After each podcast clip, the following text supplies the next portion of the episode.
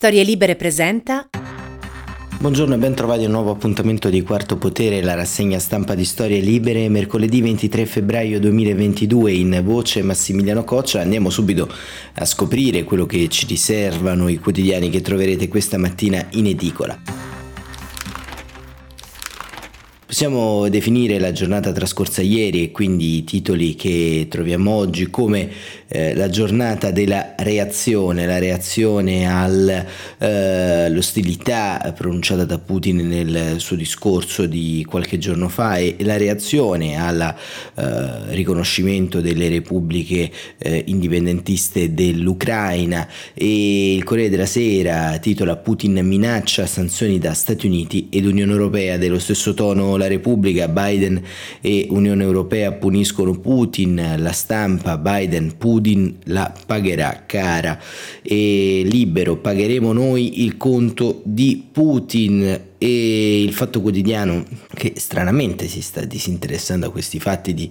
politica internazionale e dimostrandosi anche il lontano parente di quel giornale, insomma, che qualche anno fa era molto attivo anche sul fronte pacifista e contro la guerra e si occupa di Matteo Renzi. Renzi è la nuova nipote di Mubarak, vergogna al Senato, PD e destre, anti-PM, eh, 5 Stelle e Leo Pro. Questo diciamo è il taglio che il giornale diretto da Marco Travaglio dà alla giornata di oggi e, e più o meno è un taglio similare a quello della verità che eh, si scaglia ancora una volta contro il Ministro della Salute Roberto Speranza, la lobby delle chiusure che dà la linea a Speranza e nel taglio centrale il giornale diretto da Maurizio Belpietro anche il, la foto di Matteo Renzi, Renzi assalta PM e stravince in aula ma in tribunale i suoi familiari prendono sberle e al centro anche un titolo relativo a quello che sta accadendo in Russia, parte la battaglia delle sanzioni contro Putin. Ucraina, sanzioni contro Putin, titola il messaggero, il resto del Carlino, neppure le sanzioni fermano Putin e poi nel taglio centrale una foto di Berlusconi e di Marta eh, Fascina, la deputata azzurra e sua compagna in questo tratto di vita e una scritta che ci solleva anche un po' da questi temi così gravosi. Cara ti amo ma non ti sposo e questo diciamo è un po' il contrappasso che la eh, deputata azzurra si trova a vivere in questa love story con l'ex cavaliere, insomma un po' di, di, gossip, così come le vicende smentite di una rottura sentimentale tra Francesco Totti ed Ilari Blasi alleviano un po' eh, il eh, grande turbinio eh, in cui ci troviamo in eh, queste ore. Infatti anche il messaggero dedica al taglio centrale tra Totti e Ilari spunta Noemi. Ecco, diciamo, questo è un po' alle volte anche un po' il senso delle priorità delle prime pagine, ma insomma il mondo è bello perché è vario. Eh, il sole 24 ore, sanzione debito russo nel mirino, bloccato il gasdotto Nord Stream 2 e il domani l'Occidente prova a fermare l'invasione russa con le sanzioni e il mattino Putin attacca sanzioni dell'Unione Europea. E poi il manifesto eh, apre con una foto con su scritto le grandi impotenze, ovviamente riferito a potenze occidentali eh, che eh, non sarebbero insomma in grado di arginare l'avanzata di Vladimir Putin. A venire sanzioni light e il foglio contro il contagio delle democrazie liberali, un approfondimento molto interessante quest'oggi in prima pagina del quotidiano diretto da Claudio Cerasa. Ma andiamo immediatamente a, a vedere vedere dentro la foliazione dei giornali come vengono affrontati questi argomenti e, e iniziamo proprio da un editoriale che eh, troviamo eh, su eh, il Corriere della Sera nella testa dello zar di Paolo Valentino. Lo troviamo a, a pagina 1 e poi con il proseguio a pagina 28 eh, nella testa dello zar bisogna andare oltre il discorso scrive Paolo Valentino storicamente confuso e politicamente poco razionale col quale Vladimir Putin ha bruciato gli ultimi ponti con la comunità internazionale annunciando il riconoscimento delle due repubbliche secessioniste ucraine per tentare di capire cosa vi sia nella testa del presidente russo e quali potrebbero essere nelle prossime mosse. Putin ha concentrato due decenni di rancore e di recriminazioni in un intervento a braccio di meno di un'ora, denso di collare glaciale, sospiri, minacce appena velate. Ma per correre nel senso profondo occorre risalire a due momenti fatali per la sua lunga parabola del potere. Il primo è nel dicembre 2012, quando nella scintillante sala di San Giorgio al Cremlino egli giurò per il terzo mandato presidenziale. Nel discorso inaugurale Putin fece un riferimento in apparenza oscuro ai più. Chi assumerà la guida e chi rimarrà ai margini, perdendo inevitabilmente la propria indipendenza, dipenderà non tanto dal potenziale economico ma dalla volontà di ogni nazione della sua energia interna, quella che Lev Gumilev chiamava Passiornastat, la capacità di avanzare e accettare il cambiamento. Chi sapeva prese subito uh, nota, uh, Gulim fu un filosofo perseguitato da Stalin che lo tenne per 14 anni in un campo di prigionia in Siberia. I suoi genitori erano una celeberrima coppia di poeti russi, Nikolai Gumilev e la grande Anna Admakchova, che ne, alle sofferenze del figlio nei gulag dedicò il suo requiem. Eh, Passiornastot è una parola di difficile significato, anche più complesso di quello dato da Putin. Allude infatti alla crocifissione e indica la capacità di soffrire, quella che il presidente russo reclama dal suo popolo. Ma Gulimev fu anche eh, il sostenitore dell'Eurasia che ha ispirato Putin a costruire l'Unione Eurasiatica, il fallimentare progetto politico nelle ambizioni iniziali avrebbe dovuto più o meno ricoincidere con i confini dell'URSS L'altro momento risale eh, al 2014, momento topico, l'anno dell'annessione della Crimea, che Putin giustificò invocando il Rushkin Mir, il mondo russo, in cui il concetto di Novorossia è l'equivalente geopolitico. Autoinvestendosi della missione di riunificarlo, egli parlò della nazione divisa dei russi e della necessità di proteggere la civiltà russa dai pericoli di forze esterne, in particolare quelli provenienti dall'Occidente. L'idea di mondo russo, relativizzata eh, i confini dello Stato, quelli con la Bielorussia e l'Ucraina in primo luogo, sottolineando il loro ruolo di campione delle popolazioni russofone proprio della madre Russia e il diritto a esercitarlo. Passiornastot e Ruskimir sono i cruciali per decifrare i comportamenti di Putin, il quale dopo due decenni al potere alle solide 70 anni, con una salute diventata segreto di Stato e sicuramente non al top come tradisce il suo confiore, forse sta pensando al suo lascito. Di certo è sempre più compenetrato nella sua missione, l'isolamento fisico e mentale imposto dalla pandemia, la sua vita in una bolla negli ultimi due anni, ne hanno accentuato la lontananza sia dal paese sia dai suoi stessi collaboratori, i quali o lo vedono da distanza circostanze imbarazzanti, come è successo lunedì al Consiglio di sicurezza, ovvero devono sottoporsi a lunghe quarantene preventive. Putin decide sempre più da solo, nessuno può dire chi sia il suo consigliere più influente né cosa ci sia nella sua testa, spiega Fedor Lukianov, direttore di eh, Russia in Global Affair. C'è una parola russa per questo tipo di sistema e risale ai tempi dello zar, eh, quando il sovrano non era vincolato ad alcuna regola. Si chiama eh, Sharmozivi, qualcosa di molto simile ad un'autocrazia. Se si consiglia con qualcuno, allora lo fa con Dio, dice senza celia Dimitri Trenin del Carnage Moscow Center. Basta guardare le foto di Natale nella sua cappella da solo, in colloquio con l'Altissimo. Putin si vede come un moderno monarca. Ma prima di formulare quali siano le possibili prossime mosse, c'è un corollario al binomio Pashtorneast-Rushkmir, ugualmente decisivo che eh, occorre tenere presente. L'ha ben spiegato a Viviana Mazza, l'ex ambasciatore americano a Mosca, Michael McFall. La più grande paura di Putin è un'Europa democratica e fiorente che includa l'Ucraina perché smonta la tesi con cui cerca di legittimare il suo regime autocratico davanti al popolo russo. Se sono slavi e si tratta di popoli che non sono altri come può sostenere la Russia,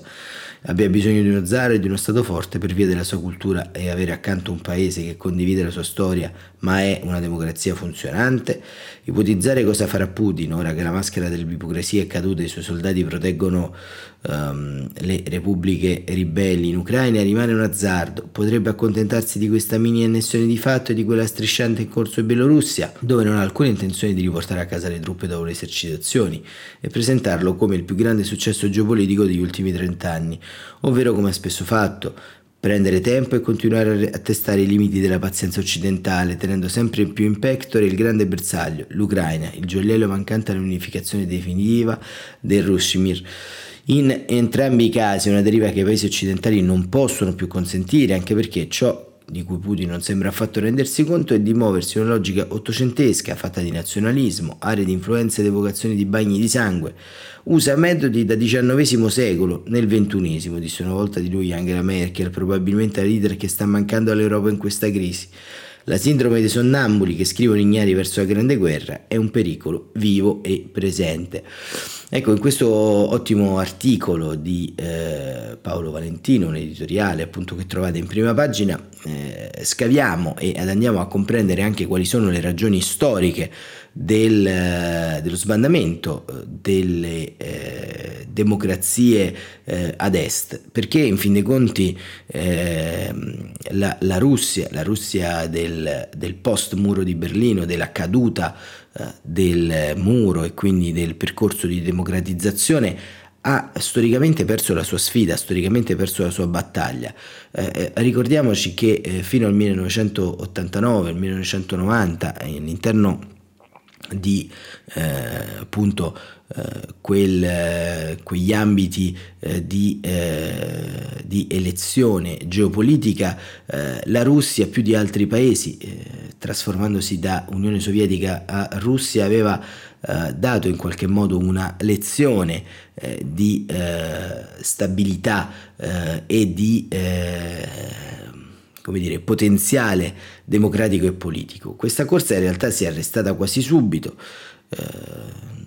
si è dimostrato quasi subito eh, la incapacità di gestire un paese, l'assalto al palazzo d'inverno nei primi anni 90, eh, poi il eh, grande periodo di Boris Yeltsin da grande stabilizzatore a eh, grande problema al tempo stesso della nazione e poi eh, quello che abbiamo visto all'interno di, eh, di, queste settimane. E via via un Putin sempre più eh, diciamo eh, zelante nei confronti eh, degli anti-europeisti in casa europea, eh, li ha foraggiati per lungo tempo, li ha sostenuti per lungo tempo eh, ed ora passa anche un po' all'incasso perché in generale la scarsa consapevolezza che abbiamo all'interno delle opinioni pubbliche dei paesi europei su quello che sta avvenendo e la mancanza di un modo di stizza dei tanti cittadini e concittadini sparsi in ogni angolo del continente è anche il prodotto, il risultato di una sorta di annullamento, di azzeramento dell'indignazione collettiva intorno alla mancanza di diritti umani, intorno alla capacità eh, progressiva di attacco che ha dimostrato Putin nell'arco di questi eh, mesi e di questi anni. E eh, in tutto questo diciamo le sanzioni che eh, abbiamo abbiamo visto nei titoli e che andremo brevemente ad approfondire più avanti, eh, sono diciamo uno specchio, uno specchio parziale di quella che è una reazione europea. E Vittorio Emanuele Parsi sul messaggero eh, tuttavia ci porta in un altro eh, punto di vista e di osservazione che anche da questi microfoni non solo abbiamo più volte ribadito, ma abbiamo più volte analizzato soprattutto all'indomani dell'insediamento del presidente Emmanuel Macron all'interno del eh, del semestre di presidenza dell'Unione Europea qualche settimana fa. E Vittorio Emanuele Parsi eh, scrive un editoriale dal titolo La difesa unica europea ora diventa più urgente. Il tono, la durezza e la violenza delle parole impiegate da Putin al momento della spettacolarizzazione della firma con la quale riconosceva l'indipendenza delle due repubbliche popolari e ribelli del Donbass non lasciano presagire niente di buono. Non appaiono parole impiegate a scopo autocelebrativo per chiudere in qualche modo un'avvertenza, per giustificare quello che si è fatto e si sta facendo, ma piuttosto per anticipare ciò che si è deciso di compiere. I passi ulteriori de- sulla rotta dell'escalation sono le parole ancora più della decisione di inviare truppe russe nelle repubbliche a far ritenere che il disegno di Putin sia di riportare l'Ucraina nella sfera di influenza russa o in alternativa destabilizzarla in maniera permanente, magari iniziando ad allargare il territorio sotto il controllo dei ribelli e l'ora della Russia all'interno del Donbass. Ad un trentennio dalla sua proclamazione, sempre riconosciuta da Mosca, Putin dimostra tutto il disprezzo per l'indipendenza dell'Ucraina. La definisce un'invenzione di Lenin, violentando la storia e il tributo di sangue pagato dalla popolazione di quel paese, principalmente da contadini, all'attuazione del piano genocidario dei bolscevichi, estinguere e sterminare per fane i kulaki, i contadini ricchi, che si opponevano alla collettivizzazione delle terre, delle bestie, delle messi, delle sementi e degli attrezzi da parte dei commissari necessari del popolo.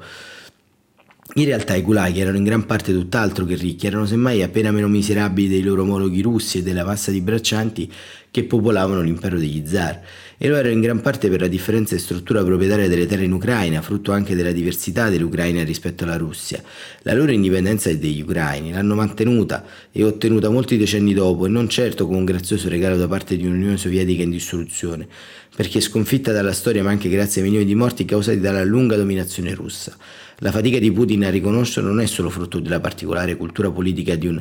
Apartakik, un ex membro del KGB. Gioca un ruolo anche la difficoltà della cultura russa tutta intera a considerare la sua natura coloniale dell'impero, in tutte le sue evoluzioni, da quello zarista a quello sovietico a quello che è a capo del Cremlino vagheggia. L'idea di poter trattare con la pistola sul tavolo, di essere più forte non in base alle argomentazioni e ai principi che si evocano, alle alleanze che si sanno tenere e al seguito che sia in grado di procacciarsi, non è un'esibizione di realismo politico, è il suo opposto. Nei tempi sovietici si sarebbe definito avventurismo opportunismo politico nella visione che Putin sta esprimendo su tutta la vicenda ucraina predomina un revanchismo ossessivo e claustrofobico in cui gli altri, che siano leader politici o governi stranieri o popoli, possono solo scegliere se piegarsi alla ragione della forza o essere spazzati via. Il riconoscimento dei confini costituzionali delle due repubbliche ribelli fa intendere che Mosca sia pronta ad allargare militarmente la loro dimensione, costi quello che costi, sfruttando o creando un'arte, un incidente ed è l'ennesima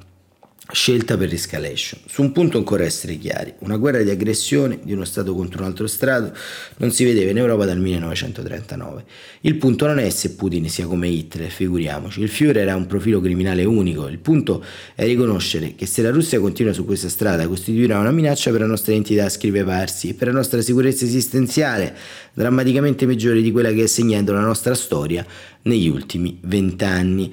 Paradossalmente queste mosse di Putin eh, rafforzano l'esigenza di una difesa comune europea più robusta e credibile e rilanciano le ragioni del legame transatlantico, oltre che richiedere immediate e dure reazioni, un risultato che difficilmente potrà essere presentato come un successo strategico del Cremlino. E quindi è un, un tema insomma eh, molto, molto interessante questo perché ovviamente eh, Vittorio Emanuele Parzi coglie nel segno sia sulle ragioni storiche di, di, una serie di fake news, ne chiameremmo così, ma inesattezze, profondità di inesattezza storica che sono state create ad hoc da Vladimir Putin, ma ehm, in qualche modo si va un po' a comprendere qual è la dimensione eh, dello scontro in questo editoriale, una dimensione che eh, ci porta dentro una serie di partite eh, conseguenti e, e, anche complicate.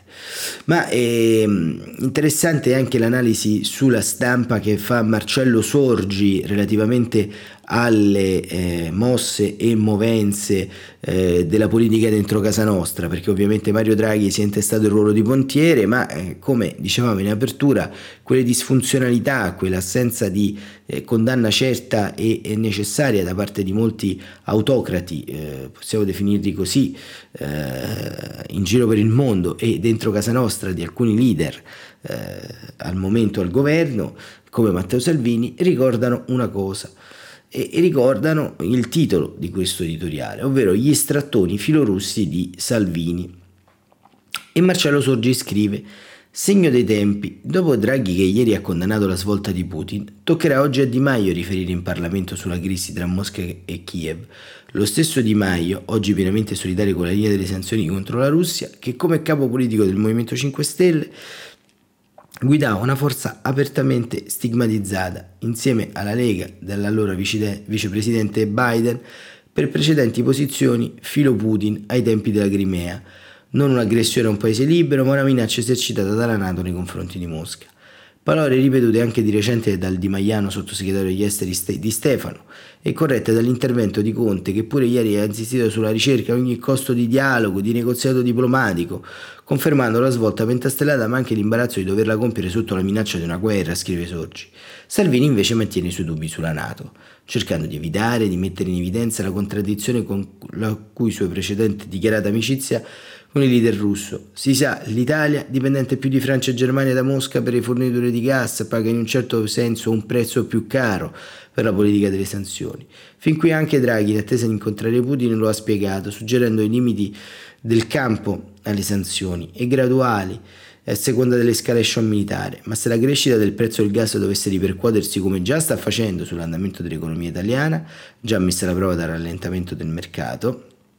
dei componenti dell'incremento dell'inflazione, non è detto che Salvini non decida di distinguersi anche sul delicatissimo terreno della politica estera e rimettere in discussione l'adesione dell'Italia alle finora limitate misure decise per punire le ultime mosse di Putin. Insomma, non siamo più e meno male ai tempi del governo giallo-verde, quando la collocazione internazionale dell'Italia per la prima volta nel dopoguerra si allontanava dal suo solco tradizionale, ma almeno la Lega è pronta a dare di nuovo qualche strattone ovviamente strattoni in favore di eh, Vladimir Putin. E, e questo diciamo è, è, quanto avviene anche dentro casa nostra dove ovviamente le reazioni a quello che sta accadendo sono varie e molteplici ma c'è di fondo sostanzialmente da registrare solo l'attività diplomatica della Presidenza del Consiglio, della Presidenza della Repubblica, eh, l'impegno politico e partitico del eh, PD e appunto un, però diciamo alle altre forze questa crisi sembra davvero interessare poco. E, e, e questo diciamo è un, un tema che eh, le varie politiche nazionali devono eh, in qualche modo vedere e, e, e comprendere eh, per capire che eh, diciamo, questa crisi, come abbiamo detto sempre, è forse a livello sistemico, a livello bellico, la più pericolosa per eh, il nostro continente. Da Parigi, invece, sul Corriere della Sera, Stefano Montefiori intervista l'eurodeputato francese Raphael Glucksmann ehm, e ehm, e titola così con un virgolettato dell'eurodeputato ha smarrito la razionalità, va spezzato il suo sistema di potere. E, ehm, la sospensione eh, del gasdotto Nord Stream 2 decisa dal cancelliere Scholz è il passaggio a un livello superiore finalmente. Ora bisogna andare avanti e colpire con sanzioni dure quel miscuglio di ideologia e cleptocrazia che è il sistema Putin. Raphael Glucksmann, 42 anni, ha a che fare con Putin da una vita. Suo padre, il compianto André, difendeva i ceceni sotto il bombardamento del Cremlino. Nel 2008 Raphael era consigliere del presidente Saakashvili a Tbilisi, quando la Russia è intervenuta in Georgia nel 2019. Deputato di sinistra al Parlamento europeo, denuncia e combatte la guerra ibrida di Putin in qualità di presidente della Commissione delle ingerenze straniere nei processi democratici dell'Unione Europea. In che modo le sanzioni possono funzionare? Eh, chiede Stefano Montefiori a Glucksmann. Ma potrebbero rompere quel patto tra oligarchi in base al quale si può condurre una politica estremamente aggressiva contro l'Occidente e continuare a vivere nei Danababbi in Costa Azzurra, in Sardegna o a Courmayeur. Il punto è mostrare ai pilastri del regime russo che questa politica ha un costo insostenibile per loro. Spero che le sanzioni facciano effetto non tanto su Putin ormai irrecuperabile, ma sul sistema Putin qualcuno dei suoi potrebbe fargli capire che sta esagerando. Ecco, quello che eh, il presidente russo è stato, eh, quello del presidente russo, dice Stefano Montefiore, è stato un discorso paranoico, come dice l'Eliseo. Eh, L'Occidente ha pensato a lungo che Putin fosse duro, certo, ma razionale. Quel discorso da nostalgico neanche dell'Unione Sovietica, ma della Russia imperialista e zarista, dimostra invece che Putin non ha più i nostri stessi codici di razionalità. Quindi l'opera di dialogo, di seduzione, di cura dei rapporti bilaterali non funziona più. Macron ha fatto male a provare a mediare? chiede Montefiori. No, risponde Glusman. Non dico questo, con Putin bisognava parlare, penso solo che gli sforzi diplomatici di noi europei sarebbero stati più credibili se preceduti e non seguiti da sanzioni serie, non solo simboliche come è stato fino all'altro ieri. Putin è un bullo che spadroneggia nel cortile della scuola finché non trova qualcuno che gli dice ora basta. Mi spiace metterla così, ma credo che sia vero. È possibile però che Putin abbia sottovalutato la reazione occidentale ma spero che lo dimostreremo adesso, dice Guzman. Putin è convinto di averla sempre vinta perché le democrazie ai suoi occhi sono deboli per natura. Si sarà detto tanto la prima ipotesi di sanzione il sindacato degli albergatori delle Alpi protesterà per il mancato introito del turismo. Ecco, è il momento di dimostrare che si sbagliava. Perché tanti in Occidente, chiede Montefiori, sono sensibili alla sua retorica? È l'eterno riflesso antiamericano? Ma credo che sia anche la voglia di non reagire, se riconosciamo che la minaccia esterna eh, esterna siamo obbligati ad affrontarla. Se invece noi ci illudiamo di essere noi all'origine di tutto, possiamo fare finta di niente. E invece proprio nel suo discorso Putin ha dimostrato che il problema non è mai stato davvero la Nato, ma l'esistenza stessa dell'Ucraina democratica e dell'Unione Europea del suo fianco, lo dice lui per primo, basta ascoltarlo. Si aspetta un'ingerenza russa alle prossime elezioni presidenziali francesi? chiede in conclusione Montefiori. Ma certo, negli ultimi anni il Cremlino ha sempre tentato di condizionare le elezioni occidentali contro Macron, già nel 2017. E io trovo affascinante che la metà dei candidati da Marie Le Pen a Eric Zemmour stiano assecondando la retorica russa per umiliare il capo di Stato della Francia. I nazionalisti francesi non mi pare, anche italiani e ungheresi, scelgono senza battere ciglio l'avversario del loro paese e adottano il punto di vista del patrimonio internazionale antidemocratico e antiliberale. Si proclamano patrioti e sono i primi a mettersi al servizio di un tiranno straniero. Ecco, il, l'eurodeputato Raffaele Glucksmann, eh, devo dire che con questa frase in intervista Stefano Montefiori ha riassunto la eh, grande, eh, possiamo dire, eh, capacità politica eh, che eh, dimostrano appunto i, i, i cosiddetti sovranisti eh, di eh, casa nostra, eh, appunto eh, bulli con i propri governanti e col proprio popolo, ma dall'altra parte eccessivamente assoggettanti rispetto al capo. E, ehm, Vediamo in, in, conclusione invece un eh, editoriale interessante di Marco Minniti, già ministro degli, est, eh, ministro degli interni scusate, eh, italiano e ora diciamo, eh, componente importante della Fondazione Leonardo che si occupa appunto di difesa strategica. Marco Minniti firma un editoriale su La Repubblica dal titolo Il dovere delle democrazie e scrive in apertura in questa sorta di guerra di attrito che si sta combattendo nel cuore dell'Europa ieri la Russia ha ottenuto un chiaro successo tattico. Obiettivo di ogni strategia della pressione è spostare il confine di quello che è possibile e concesso. E ehm,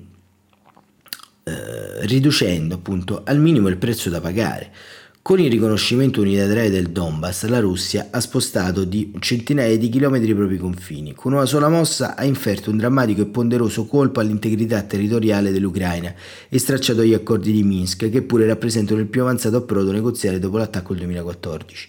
Considerati tra l'altro molto importanti dallo stesso Putin, anche in questi giorni ne aveva reclamato la loro piena applicazione. È evidente che il riconoscimento di un'autonomia federale per le regioni di Donetsk e Lugansk all'interno di un'Ucraina unita e l'annessione di fatto annunciata ieri c'è la stessa differenza che passa tra il giorno e la notte. Si è così colpito il cuore, forse non casualmente, lo sforzo negoziale di questi anni di Francia e Germania, che così detto nel formato Normandia insieme, appunto a Russia ed Ucraina, erano state ispiratrici insieme e protagoniste. Francia e Germania, proprio per quei due paesi che più di altri sono spesi per la soluzione diplomatica, la sensazione che si è avuta in questi lunghi giorni era che ci si trovasse da parte russa di fronte a un copione già scritto, sceneggiato fino al dettaglio, con una sola imperfezione, gli orologi al polso dei protagonisti, che segnavano un'ora differente da quella annunciata dell'evento, una piccola ed ostinata eredità dell'Unione Sovietica, l'imponente dispiegamento militare ai confini dell'Ucraina, poi le manovre in Bielorussia, l'apertura di possibili canali diplomatici con l'idea di accentuare le differenze sul fronte avverso e allo stesso tempo consumare tempo,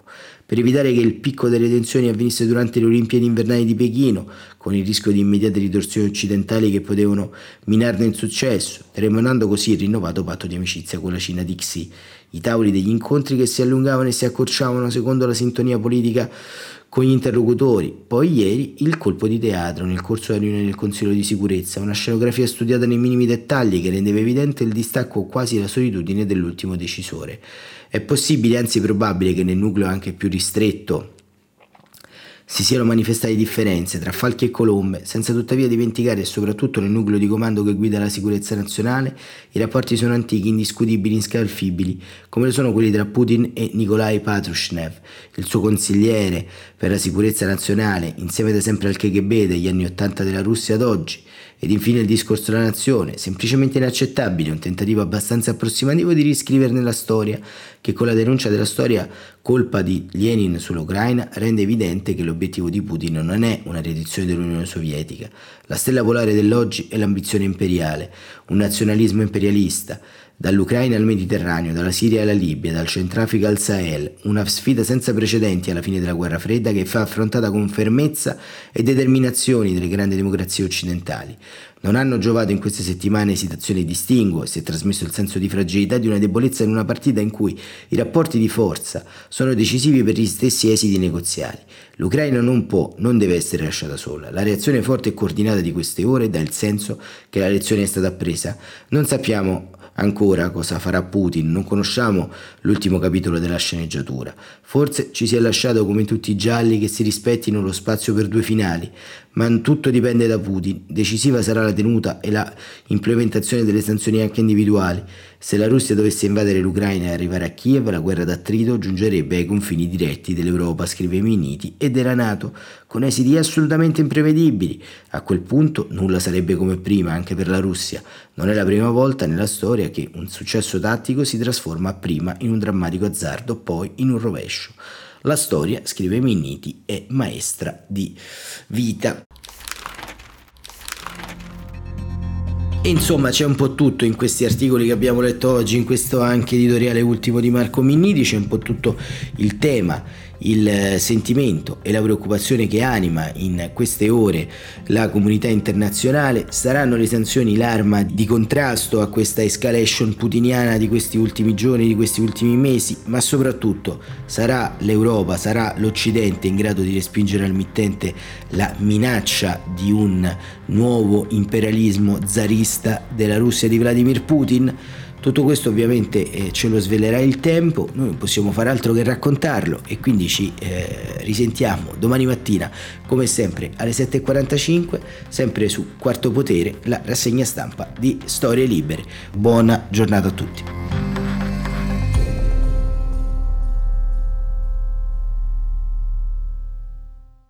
Una produzione storielibere.fm di Gianandrea Cerone e Rossana De Michele. Coordinamento editoriale Guido Guenci.